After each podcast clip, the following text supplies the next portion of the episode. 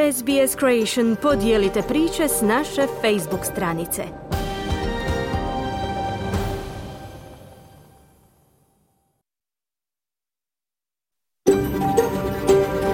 SBS, a world of difference.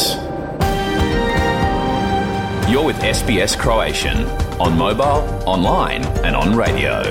Vi ste uz SBS Creation na svojim mobilnim uređajima na internetu i radiju. SBS odaje priznanje tradicionalnim vlasnicima zemlje s koje danas emitiramo program na hrvatskom jeziku.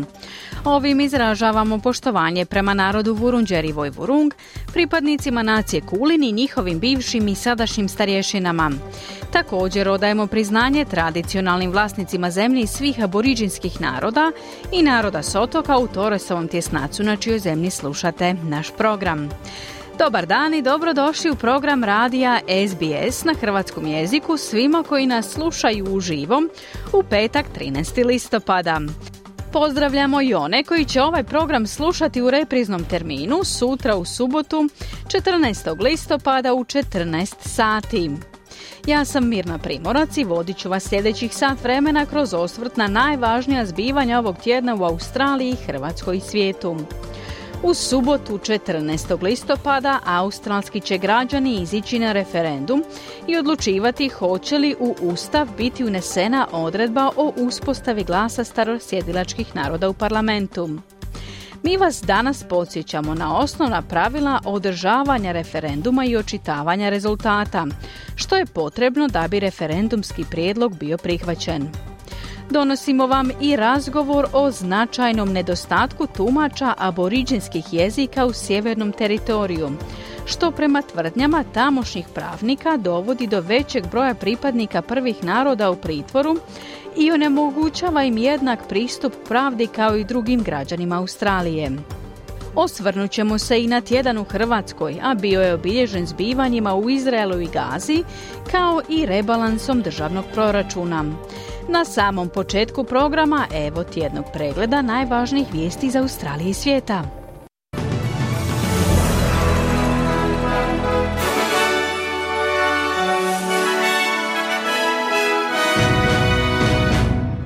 U pregledu tjednih vijesti poslušajte.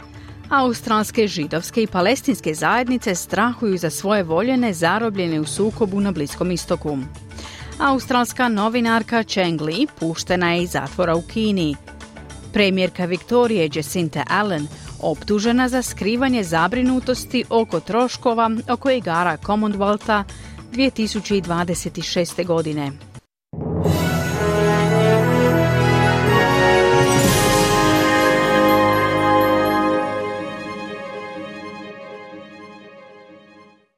Slušate vijesti radija SBS koju su obilježile protekli tjedan u zemlji i svijetu. Ja sam Mirna Primorac. Ženu rođenu u Sidneju ubili su islamski militanti u Izraelu 11. listopada.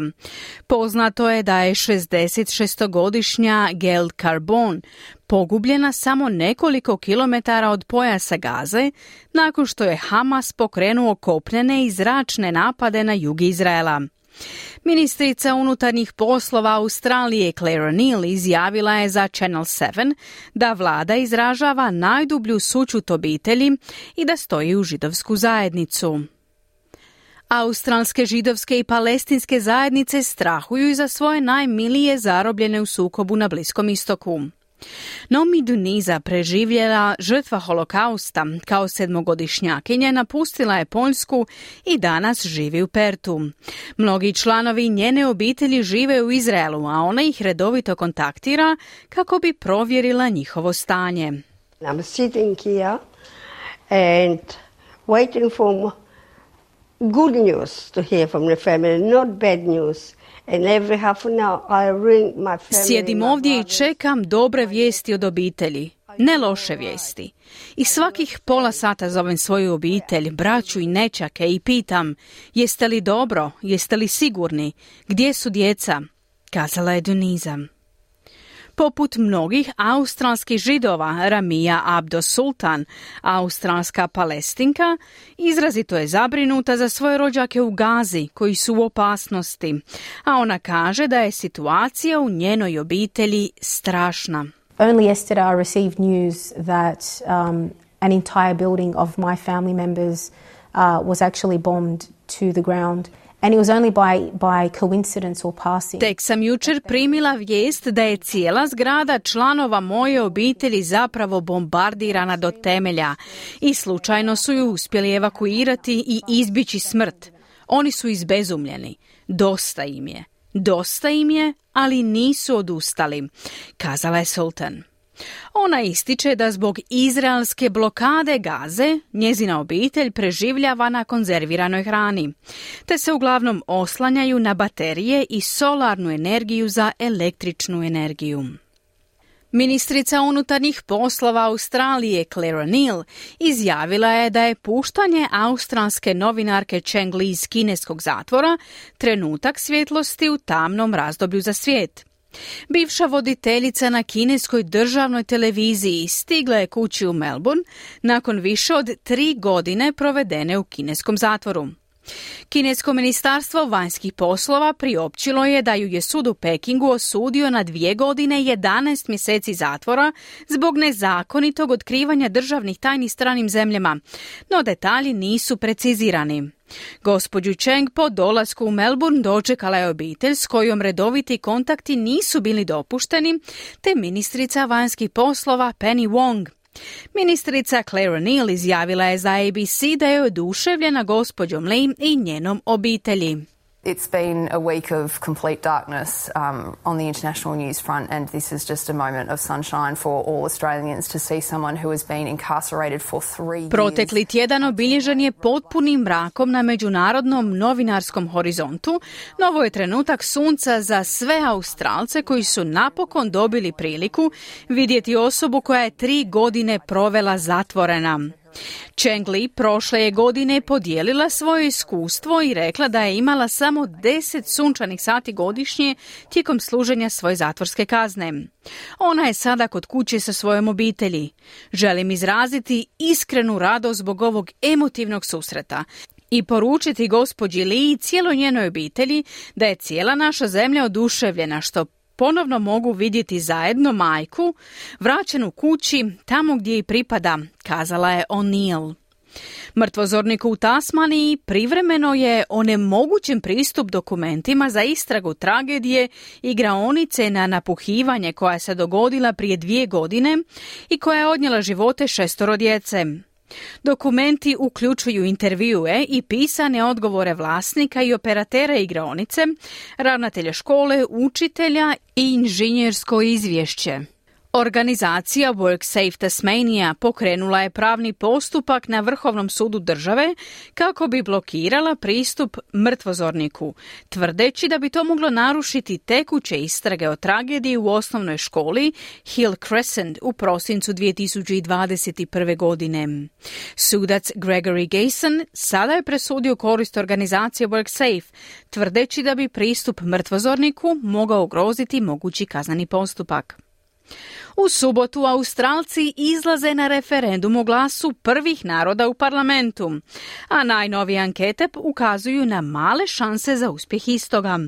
Dva odvojena istraživanja pokazuju da je kampanja protiv još uvijek u vodstvu i da je Tasmanija jedina država s većinom glasača za referendum. Zamjenica čelnika liberala Susan Lee izjavila je za Sky News da će biti nezadovoljna ako glas protiv uspije, unatoč tome što ona planira glasati protiv. Premijer Anthony Albanese je istovremeno rekao za Channel 9 da je i dalje uvjeren da može uvjeriti birače da podrže ovaj referendum. Broj žrtava snažnih potresa na zapadu Afganistana popeo se na više od 2000. Afganistanska nacionalna služba za katastrofe izvijestila je da su zabilježena dva snažna potresa magnitude 6,3 prema Richteru, praćena snažnim naknadnim potresima, što je najsmrtonosniji potres koji je pogodio ovu zemlju posljednjih 20 godina. Uništeno je oko šest sela, a stotine civila smatra se zakopanima pod ruševinama. Arshad Malik, direktor organizacije Save the Children u Afganistanu, izjavio je da će pristup osnovnim uslugama biti izazovan za stanovništvo. Znanstvenici su identificirali značajnu novu prijetnju velikom koralnom grebenu u obliku nevidljivih podzemnih vodnih tokova koji donose hranjive tvari u štetnim koncentracijama. Dugo je poznato da je rijeka s bogatim hranjivim tvarima glavni uzrok loše kvalitete oceana na grebenu. Međutim, ključno istraživanje je pokazalo da je podzemna voda koja curi skopna u ocean ispod razine oceana mnogo veći izvor hranjivih hranjivih tvari, uključujući problematični dušik i fosfor koji se često nalaze u gnjojivima. Znanstvenici ističu da je vrijeme za preispitivanje strategija za zaštitu grebena koje su dosad bile usmjerene na smanjenje opterećenja hranjivim tvarima u rijeci. Četvoro australskih znanstvenika nagrađeno je najprestižnijom inženjerskom nagradom na svijetu od strane kralja Charlesa III za njihovo istraživanje obnovljivih tehnologija. Profesori Martin Green i Andrew Blakers zajedno sa Jin Hua Zhao i Anyun Wang osmislili su revolucionarnu tehnologiju solarnih ćelija koja je u posljednjem desetljeću pomogla smanjiti troškove solarnih panela za 80%. To ih je učinilo dobitnicima nagrade kraljice Elizabete za inženjerstvo. Inženjerima je kralj Charles uručio 3D printani trofej i nagradu od gotovo milijun australskih dolara. Ova nagrada stavlja njihov izum među najvažnije kreacije poput interneta, LED svjetla i GPS sustava. Viktorijska premijerka Jacinta Allen zanijekala je da je obmanula parlament u vezi s otkazivanjem igara Commonwealtha 2026. godine. Parlamentarna istraga je saznala da je Ministarstvo industrije i regija obavijestilo gospođu Allen u ožujku, dok je bila ministrica zadužena za igre, o revidiranim proračunskim procjenama za ovaj događaj. 13. lipnja gospođa Allen je izjavila na saslušanju o procjenama proračuna da Viktorija ostvaruje, citiramo, strašan napredak u provedbi igara i nije davala nikakve naznake proračunskih zabrinutosti. Čelnik liberalne stranke za Viktoriju tvrdi da bi premijerka trebala biti transparentna u vezi sa zabrinutostima oko povećanja troškova. Iz sporta izdvajamo Nogometni reprezentativci Turske svladali su hrvatsku reprezentaciju rezultatom 1 naprema 0 na rasprodanoj Osječkoj Opus areni u sklopu skupine D kvalifikacija za odlazak na euro iduće godine. Prvi je ovo poraz Hrvatske u kvalifikacijama za euro te vodeća Turska sada ima tri boda više, s tim da Hrvatska ima jednu utakmicu manje. Tri boda iza izabranika Zlatka Dalića su Armenija i Wales. Ujedno je ovo prvi domaći poraz Dalićeve Hrvatske u svim kvalifikacijskim ciklusima, dok je novi turski izbornik Talijan Vincenzo Montella imao odličnu pobjedničku premijeru na novom poslu. Hrvatskoj slijedi gostovanje kod Velsa, ta se utakmica igra u ponedjeljak s početkom u 5 sati i 45 minuta ujutro po istočno-australskom vremenu.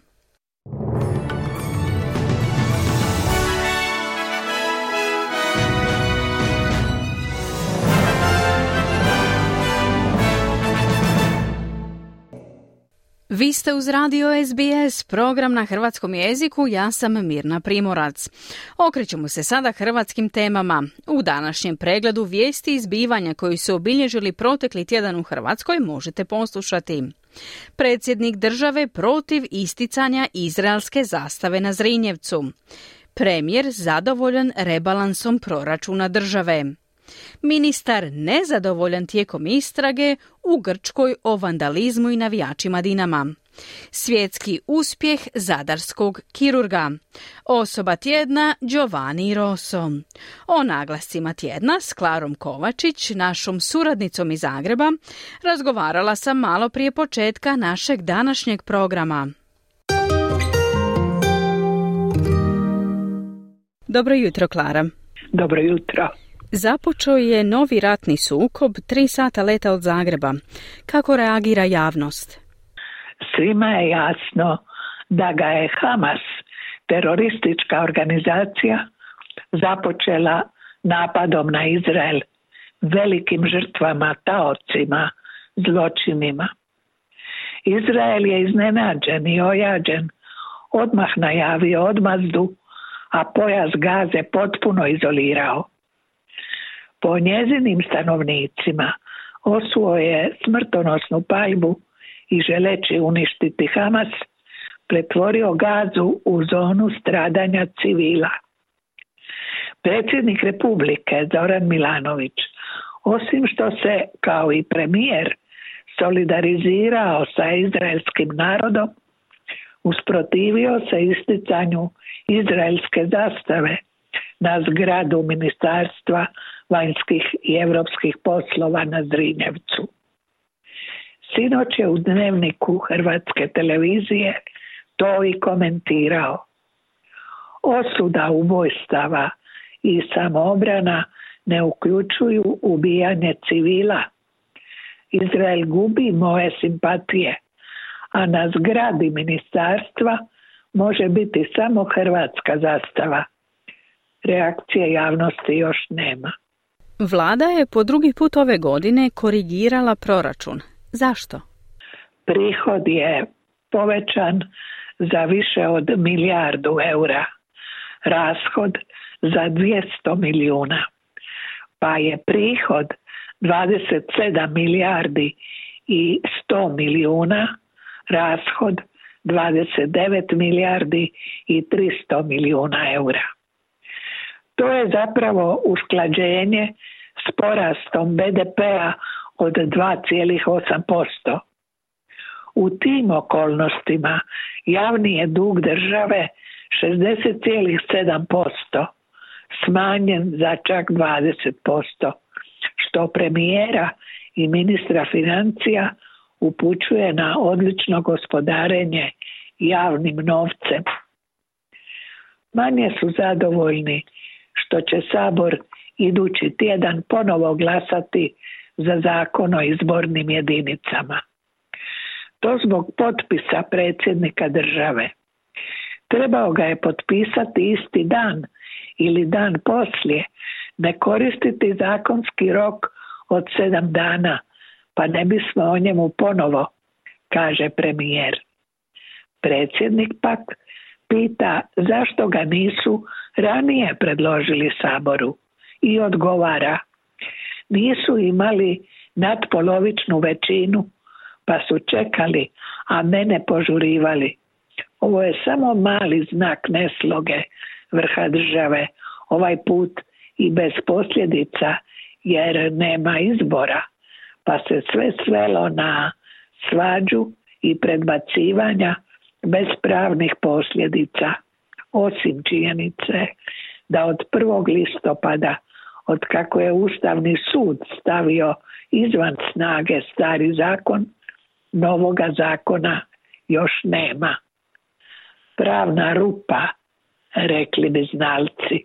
Klara, ponovno se govori i o uhićenim navijačima u Grčkoj. Zbog čega?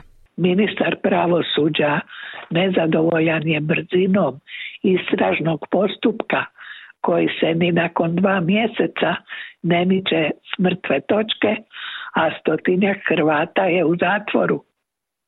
Ne zna se još s kakvom optužbom, a Grci traže još dvojicu, njihovo izručenje iz Hrvatske. Ministar će pisati grčkom ministru. Tražena izručenja su dvojmena, a cijeli proces poprima dimenzije loše vođenog istražnog postupka, pogotovo što su od pet navijačkih skupina uhićeni tek Bad Blue Boysi. Neobjavljivanje već provedene DNK analize upotpunjuje taj dojam. Iz Zadra nam dolazi sjajna vijest, zar ne? Mladi zadarski liječnik Luka Matak zadivio je svjetsku medicinu jer je usavršio operacije karcinoma maternice. Zločudni tumor operira gotovo bez reza, minimalno invazivno, zbog čega dolazi učiti od njega kirurg od svakud zapravo iz cijeloga svijeta. Ovo je svakako odlična vijest za hrvatsko zdravstvo, poznato po odljevu najsposobnijeg kadra u inozemstvo. Klara, zašto je Giovanni Rosso osoba tjedna? Izraelski Hrvat, nekadašnji hrvatski reprezentativac, jedan među milijunima običnih stanovnika Izraela koji se pokušavaju nositi s kataklizmom koja je iznenada snašla njegovu drugu domovinu. Tu sam 26 godina. Moj klub je Makabi. Imam u njemu svoje dužnosti, životnu rutinu, obitelj, sina. Danima obilazimo sprovode. Strašna tragedija nas je zadesila. Javlja sa sjevera zemlje iz Haife. Makabijevi nogometaši obilaze preživjele civile i ranjene vojnike u bolnici. Sutra ih čeka posjet mrtvom moru, skupini spašene djece iz kibuca u koji su upali Hamasovih teroristi. Onaj nosač aviona koji je ljetos bio u Splitu, najveći ratni brod u povijesti, već je stigao ovdje ako nas Hezbolah napadne, a mi se u Hajfi zato pripremamo, riskira kao nikad prije, jer Amerikanci su pritrčali u pomoć. A kako je bilo prije?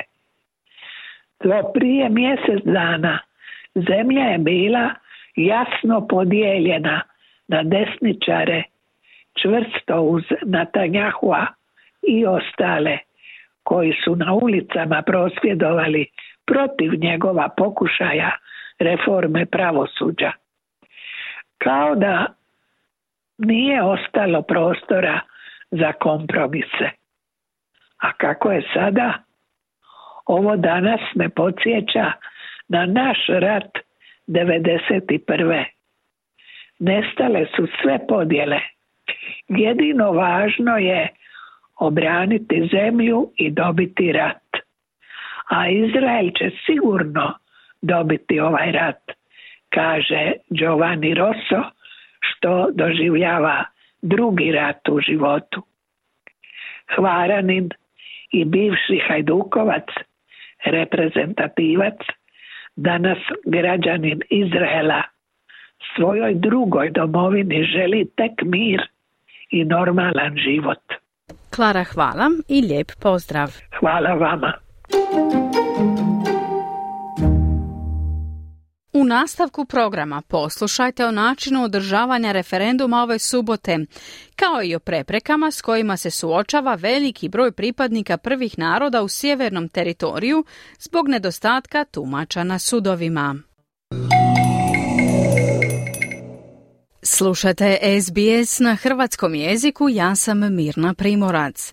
Vrijeme je za australske aktualnosti. U subotu 14. listopada održava se referendum na kojemu će se glasati o uspostavi glasa, nezavisnog tijela australskih starosjedilaca u parlamentu. Građani će se na glasačkim listićima moći izjasniti sa da ili ne, odnosno podržavaju li ili ne podržavaju ustavne promjene kojima bi se priznali pripadnici australskih prvih naroda putem uspostave takvog jednog tijela u parlamentu. Protivnici i zagovornici uspostave glasa vode svoje kampanje u posljednjem tjednu pred održavanje referenduma. S anketama javnog mijenja koje pokazuju da prednost u ovom trenutku imaju protivnici glasa. Prilog Grega Dajeta za naš je program pripremila Ana Solomon.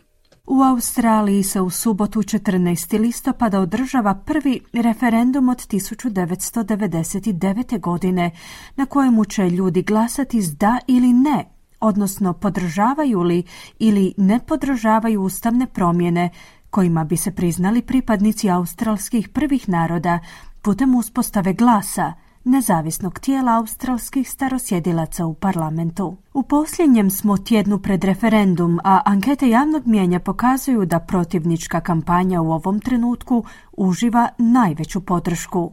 Pat Callanan iz Australskog izbornog povjerenstva je kazao da je subotnji referendum veliki poduhvat. It is actually the biggest peacetime logistical event in Australia, so it's absolutely massive. Um, we're well, well versed it because we do it every three years for a federal election and a referendum is pretty similar in how that works. To je zapravo najveći mirnodopski logistički događaj u Australiji. Apsolutno je ogroman. Dobro smo upućeni u to jer pratimo slične procedure svake tri godine za savezne izbore. Referendum je prilično sličan po načinu funkcioniranja. Također imamo i mogućnost glasanja u udaljenim područjima. Dakle, imamo svoje osoblje diljem zemlje i osiguravamo da ljudi glasuju i u udaljenim zajednicama. To može biti prilično naporno. Ponekad koristimo čamce i helikoptere kako bismo dosegli i te birače, pojašnjava Callanan. Prebrojavanje glasova će započeti po zatvaranju birališta, no kako Pat Callanan navodi, konačan rezultat možda neće biti poznat u subotu navečer. To je zato što je najmanje milijun i dvijesto tisuća birača podnijelo zahtjev za glasanje putem pošte. U izbornom povjerenstvu trebaju čekati 13 dana kako bi dobili sve na taj način upućene glasove. U slučaju tjesnog rezultata glasanja, konačan rezultat bi mogao ovisiti upravo o tim glasovima. It's really hard to predict what's going to happen there, but I would say to people be prepared for there, for there to potentially not be a result on the night. Um, vrlo je teško predvidjeti što će se dogoditi, no temeljem zakona trebamo čekati 13 dana na prihvat svih poštanskih glasova. I to je razlog zašto bi prebrojavanje moglo potrajati duže od očekivanog. Ako dođemo u tjesnu situaciju što se glasova tiče, onda ćemo morati pričekati na poštom upućene glasove, koji će u konačnici potvrditi točan rezultat glasanja. Istaknuo je Callanan. Za uspješnost referenduma potrebna je tako takozvana dvostruka većina. To znači da većina stanovništva treba glasati za, kao i većina saveznih država i teritorija. Profesorica Ann Toomey sa sveučilišta Sidney je kazala da bi moglo proteći puno vremena do konačne uspostave glasa u parlamentu, čak i u slučaju ostvarenja dvostruke većine. This might take a while. It could take a year, it could take longer. I would imagine that the Albanese government would want to get it done during this term of office just to make sure that it can complete the pro project. Sigurno će biti potrebno neko vrijeme, možda godinu, a možda i duže. Pretpostavljam da vlada na čelu s premijerom Albanizijom želi ostvariti taj plan tijekom svojeg mandata kako bi osigurala okončanje projekta. U prošlosti su za uspostavu tijela od trenutka u kojemu je Ustav zahtijevao njihovo postojanje, poput Australskog vrhovnog suda, trebale proteći brojne godine, kazala Twomey. Pat Callanan iz Australskog izbornog povjerenstva je kazao da milijuni Australaca nisu imali prilike glasati na referendumu tijekom svojeg života. Stoga su u povjerenstvu odgovarali na pitanja o procesu glasanja i upućivali mnoštvo informacija. I think that in general the fact that we haven't had a referendum in so long, there's just a lot of genuine confusion or questions about what actually is a referendum. So Činjenica da toliko dugo nismo imali referendum je dovela do istinske zbunjenosti i mnoštvo pitanja o tome što je zapravo referendum. Dakle, puno je pitanja oko toga je li rezultat referenduma obvezujuć. Odgovor je potvrdan. Morali biste imati još jedan referendum da biste promijenili rezultat. Činjenica je da je rezultat obvezujuć. Dakle, morate prisustvovati i glasati na ovaj ili onaj način. U tom smislu referendum se ne razlikuje od saveznih izbora, na posljedku je izjavio Callanan. Čuli ste Anu Solomon s prilogom Grega Dajeta o tehničkim aspektima održavanja subotnjeg referenduma. Zagovornici uspostave glasa starosjedilačkih naroda tvrde da bi to tijelo dovelo do efikasnijeg rješavanja problema prvih naroda. O jednom od tih problema razgovarali smo ovog tjedna s Kristinom Kukoljom, nekadašnjom suradnicom našeg programa. Kristina je nedavno za radio ABC provela istraživanje o dostupnosti tumača u pravosudnom sustavu Australije. Istraživanje je otkrilo da sudskih tumača manjka na većini useljeničkih i izbjegličkih jezika, što stvara probleme u sudskim procesima, ali da je situacija posebno ozbiljna za jednu skupinu australskih građana, za koje se može reći da im zbog jezične prepreke pristup pravdi i pravednosti nije omogućen. Na početku razgovora koji je vodila Marijana Buljan, Kristina Kukolja je otkrila o kojoj se skupini radi. Da, radi se u najvećem broju o građanima, pripadnicima aboriđinskih, to je starosjedilačkih zajednica kojima engleski nije prvi jezik. Putovala sam za ovo istraživanje u sjeverni teritorij jer je tamo najveći broj u zatvorima, to je najveći broj E, pripadnika aboriđinskih zajednica koji se nalaze u zatvoru, koji čekaju na suđenje i kojima su potrebni prevoditelji kako bi u potpunosti razumjeli procese kroz koje prolaze. I to uključuje da razgovore sa pravnicima, sa advokatima, kao i, i same procese suđenja. Znači, istraživanje je pokazalo da u sjevernom teritoriju postoji veliki manjak prevoditelja na aboriđinskim jezicima, to je aboriđinskih jezika koji bi bili dostupni ljudima koji, se, koji su u zatvoru, koji čekaju kako bi razgovarali sa s pravnicima koji čekaju na suđenje također. Kakve to posljedice donosi za ljude koji recimo su u pritvoru jer su uhićeni su, policija ih je uhitila uh, pod sumnjom da su počinili neko uh, kazneno djelo ili neki prekršaj. Što to za njih znači? Pa ono što sam čula kroz razgovore s prevoditeljima također i sa pravnicima, sa advokatima u sjevernom teritoriju, da to baš praktično znači da se ljudi nalaze u pritvoru pone, duže nego što bi trebali čekajući kako bi prvo razgovarali s pravnicima da bi im objasnili o čemu se rade i a kako bi isplanirali kako će nastaviti dalje a također i kako bi izišli pred sudce i da se njihove situacije to jest da se njihovi slučajevi i riješe. Za njih to znači ono što sam uh, vidjela da, da u velikom broju ljudi pripadnici starosjedilačkih zajednica često znaju biti u pritvoru puno duže nego što trebaju i to je nekad nekoliko dana duže, a čak i tjednima. I čak sam i čula o slučajevima ljudi koji su u pritvoru ostali um, više od mjesec dana čekajući samo kako bi razgovarali sa pravnikom da bi odlučili kako dalje sa slučajem, a kamoli da bi onda došli pred um, sudca. Ono što je bilo zanimljivo je to da svi pravnici s kojima sam razgovarala su rekli da se to redovito događa. A još zanimljivije je to da su sudovi, znači anti-courts, um, su rekli da se gotovo na, na dnevnoj bazi da se slučajevi odgađaju u sudu local court u Darwinu. I to je sud na kojima se odvija najviše pravnih slučajeva. Ali kažu da je to problem također i na sudovima u um, zajednicama izvan Darvina gdje se odvija također sudski proces, a da je problem isto redovito um, kada advokati, kada pravnici traže pristup svojim klijentima. Spomenula bi to da, reci, da je u sjevernom teritoriju da je 85% ljudi koji su u, u zatvoru trenutno um, aborinčinskog porijekla da gotovo sva djeca, mladi ljudi koji su u pritvoru ili također su u zatvoru su aboriđinskog podjekla. Znači to su veliki brojevi ljudi kojima je svaki dan potrebna pomoć prevoditelja, a zato što ih ima premalo, često se nalaze u pritvoru više, duže nego što bi trebali. Zašto nema prevoditelja? U sjevernom teritoriju je situacija komplicirana i svakako ima više različitih mišljenja o tome zašto taj nedostatak, zašto postoji manjak e, tumača. Agencija Aboriginal Interpreter Service, koja je vladina agencija, zapošljava uh, tumače na viš, koji govore više od 30 aboriđinskih jezika. Oni kažu da postoji niz kulturoloških faktora koji utječu na to da li su tumači, da li mogu izaći na posao, da li će biti, da, da li će moći prihvatiti posao. I to, to u tome se uključuje i veze za, u zajednici i obiteljske veze, a također i, i neki drugi kulturološki faktori koji postoje.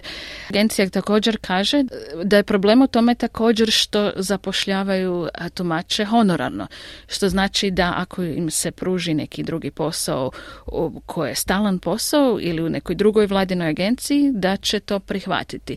To, to su glavni razlozi. A također još jedan razlog je to da to je što je činjenica kad se radi o drugim jezicima i tumačima koji govore druge jezike u Australiji, da je to jedan, um, jedno područje, radno područje gdje ljudi koji su starije generacije odlaze, izlaze, a ne dolaze, nove, ne dolaze nova generacija. Čini li se iz podataka do kojih si ti došla da će se u sljedećih recimo deset godina smanjiti potreba za prevoditeljima i tumačima sa aboriđinskog na engleski obrnuto ili e, veći broj mladih ljudi zapravo ne govori engleski? Ja bih rekla da veći broj mladih ljudi zapravo i ne govori engleski. To je nešto što Anti Coates isto kaže da su primijetili posebno kad se radi o ljudi, o mladim ljudima i zajednica koji su izvan Darwina i to one udaljenije zajednice gdje u stvari je potreba također velika za tumačima. Da li će se smanjiti potrebe? Ono što su meni govorili i pravnici, a i druge osobe koji su unutar ove koje se razumiju ovo područje, pretpostavljaju da ukoliko se nešto ne promijeni da će se u biti potreba i povećati. I zabrinuti su da ako se nastavi situacija ovako da neće, da će biti sve teže i teže naći tumače za ljude koji prolaze kroz pravni sustav. Ako gledamo službene podatke, nema ih puno, ali ono što se vidi je da agencija Aboriginal Interpreter Service danas ima pola manji broj zaposlenih tumača nego što su imali prije deset godina. A i tad je to već bilo premalo. U sjevernom teritoriju se govori preko stotinu aboriđinskih jezika i dijalekata. Da naravno nisu svi potrebni, nije moguće naći tumače na svim jezicima, ali ima taj jedan broj od recimo 30 jezika koji se najviše traži um, kad, su, kad je u pitanju pravni sustav. Ali um, zaključak je taj da ako se nastavi taj trend, oni su prije deset godina, već je tad taj broj bio premali, imali su ih 300, oko 300 zaposlenih, sad ih ima registriranih oko 170. Znači ne rade svi koji su registrirani. Što bi moglo biti rješenje i da li se nešto poduzima?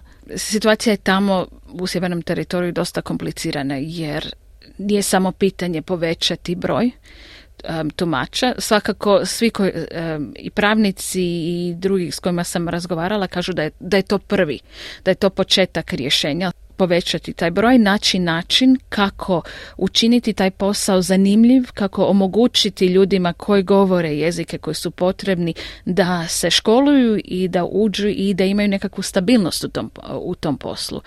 No svakako svi s kojima sam razgovarala shvaćaju da je problem puno veći i da neće biti jednostavno, neće biti ga jednostavno um, riješiti, da je svakako potrebna, potrebno sagledati neko rješenje koje, dugo, koje je dugotrajno. Da li, što se sada radi? Vlada u sjevernom teritoriju kaže da je pokrenuta kampanja zapošljavanja. Ono što sam ja saznala u dva mjeseca od kad je kampanja pokrenuta u petom mjesecu je da su uspjeli kroz reklame na televiziji, kroz reklame po novinama, kroz na internetu regrutirati osam novih tumača što nije velik broj.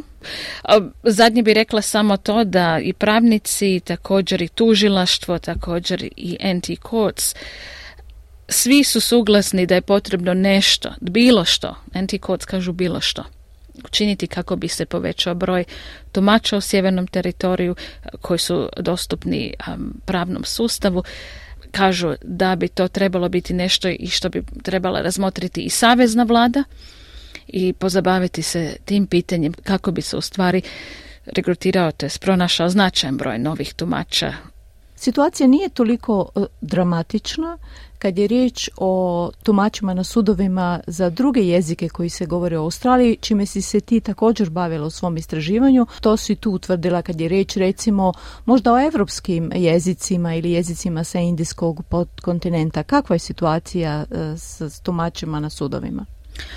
situacija nije toliko dramatična, no činjenica je da u Australiji postoji i nedostatak i manjak tumača na sudovima kad se radi o jezicima iz migrantskih i um, izbjegličkih zajednica i posebno kad se radi o europskim jezicima. Ono što sam što je istraživanje pronašlo je da nedostatak, da manjak tumača na sudovima uzrokuje i velike zastoje u slučajevima na velikom broju sudova u Australiji. Sve od, od državnih na državnoj razini, znači državnih sudova, sve do saveznih sudova, um, do sudova High Court i, i Federal Court um, također. Zanimljivo je reći da, da se manjak um, tumača događa i u jezicima koji možda ne bi očekivali. Možda je za očekivati da bi se to događalo kad se radi o, o jezicima koje govore e, zajednice koje su novije u Australiji ili su nešto kasnije pristigle. No zanimljiv, zanimljivo je to da se manjak i ukazuje, to e, vidi i u jezicima koji su, koje se govore u zajednicama koje su dosta dugo u Australiji, poput Grčke, zajednice, talijanske, čak i hrvatske u nekim državama u Australiji. Također i kad se radi o jezicima gdje je velik broj govornika, poput nekih indijskih jezika, hindi i punjabi također, a čak i u jezicima poput e, kineskog, znači mandarinskog jezika. Znači, nešto zanimljivije je to da, da se probleme u regrutiranju novih tumača događaju i također u jezicima europskim jezicima i u azijskim jezicima gdje je velik broj govornika u Australiji i koji se dugo govore u Australiji. Što se tu otkriva kao razlog? Zbog čega recimo nema prevoditelja uh, dovoljno na grčkom jeziku ili punjabi? Razlog u tim jezicima je to da tumači koji su starije generacije, koji izlaze iz ovog posla, znači napuštaju taj posao, da se njih ne, da njih ne mijenjaju mlađe generacije tumača i da se ne nalaze ljude koji bi, kojima je taj posao zanimljiv ili kojima je taj posao dostupan ili koji, koji, bi, se, koji bi se željeli baviti tim poslom. Razgovarala sam s tumačima iz nekoliko jezika, mandarinskog, hindi, um, također španjolskog, um, punjabi također i svi kažu da je jedan od velikih problema da se taj, da se taj posao naveliko također plaća honorarno, da plaće nisu velike i da se ne ubiti, da se u pravnom sustavu posebno ne priznaje posao, to jest da, da se ne osjećaju da se svača koliko je taj posao težak i koliko je taj posao zahtjevan. Znači, izazov je taj koji i razumiju i sudovi diljem Australije, a također i sama industrija, je kako privući mlade ljude, mlađe generacije u uh, privući taj posao, kako, ih, kako učiniti taj posao da bude zanimljiv, da, da, da, se, da im se ponudi nekakva stabilnost u tom poslu, kako bi nastavili u tom poslu iz kojeg starije generacije odlaze. A činjenica to da, je potreb, da će potreba um, za tumačima po sudovima u Australiji biti sve veći i veći u budućnosti. Bila je to Kristina Kukolja, novinarka ABC-a, s kojim je razgovarala Marijana Buljan. Približili smo se kraju današnjeg programa. Podsjećamo vas ukratko na vijesti koje su obilježile ovaj tjedan u Australiji i svijetu.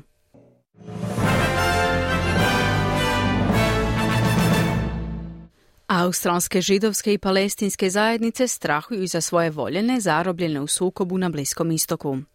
Australska novinarka Cheng Li puštena je iz zatvora u Kini.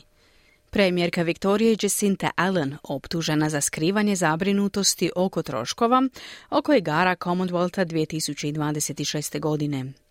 U subotu Australci izlaze na referendum o glasu prvih naroda u parlamentu, a najnovije ankete ukazuju na male šanse za uspjeh istoga. Broj žrtava snažnih potresa na zapadu Afganistana popeo se na više od 2000. Predsjednik Hrvatske protiv isticanja izraelske zastave na Ministarstvu vanjskih poslova u Zagrebu.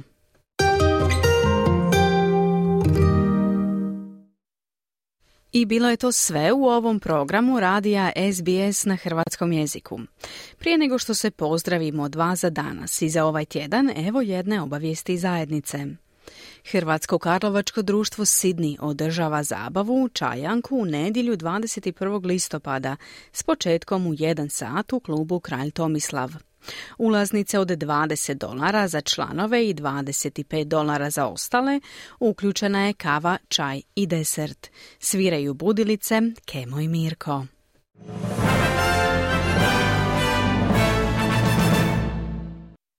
Slušali ste program Radija SBS na hrvatskom jeziku koji je uredila Marijana Buljan. Ja sam Mirna Primorac. Hvala vam na pozornosti. Nadamo se da ćete uz naše programe biti i sljedeći tjedan. Možete nas uživo slušati ponedjeljkom, utorkom, četvrtkom i petkom od 11 do 12 sati.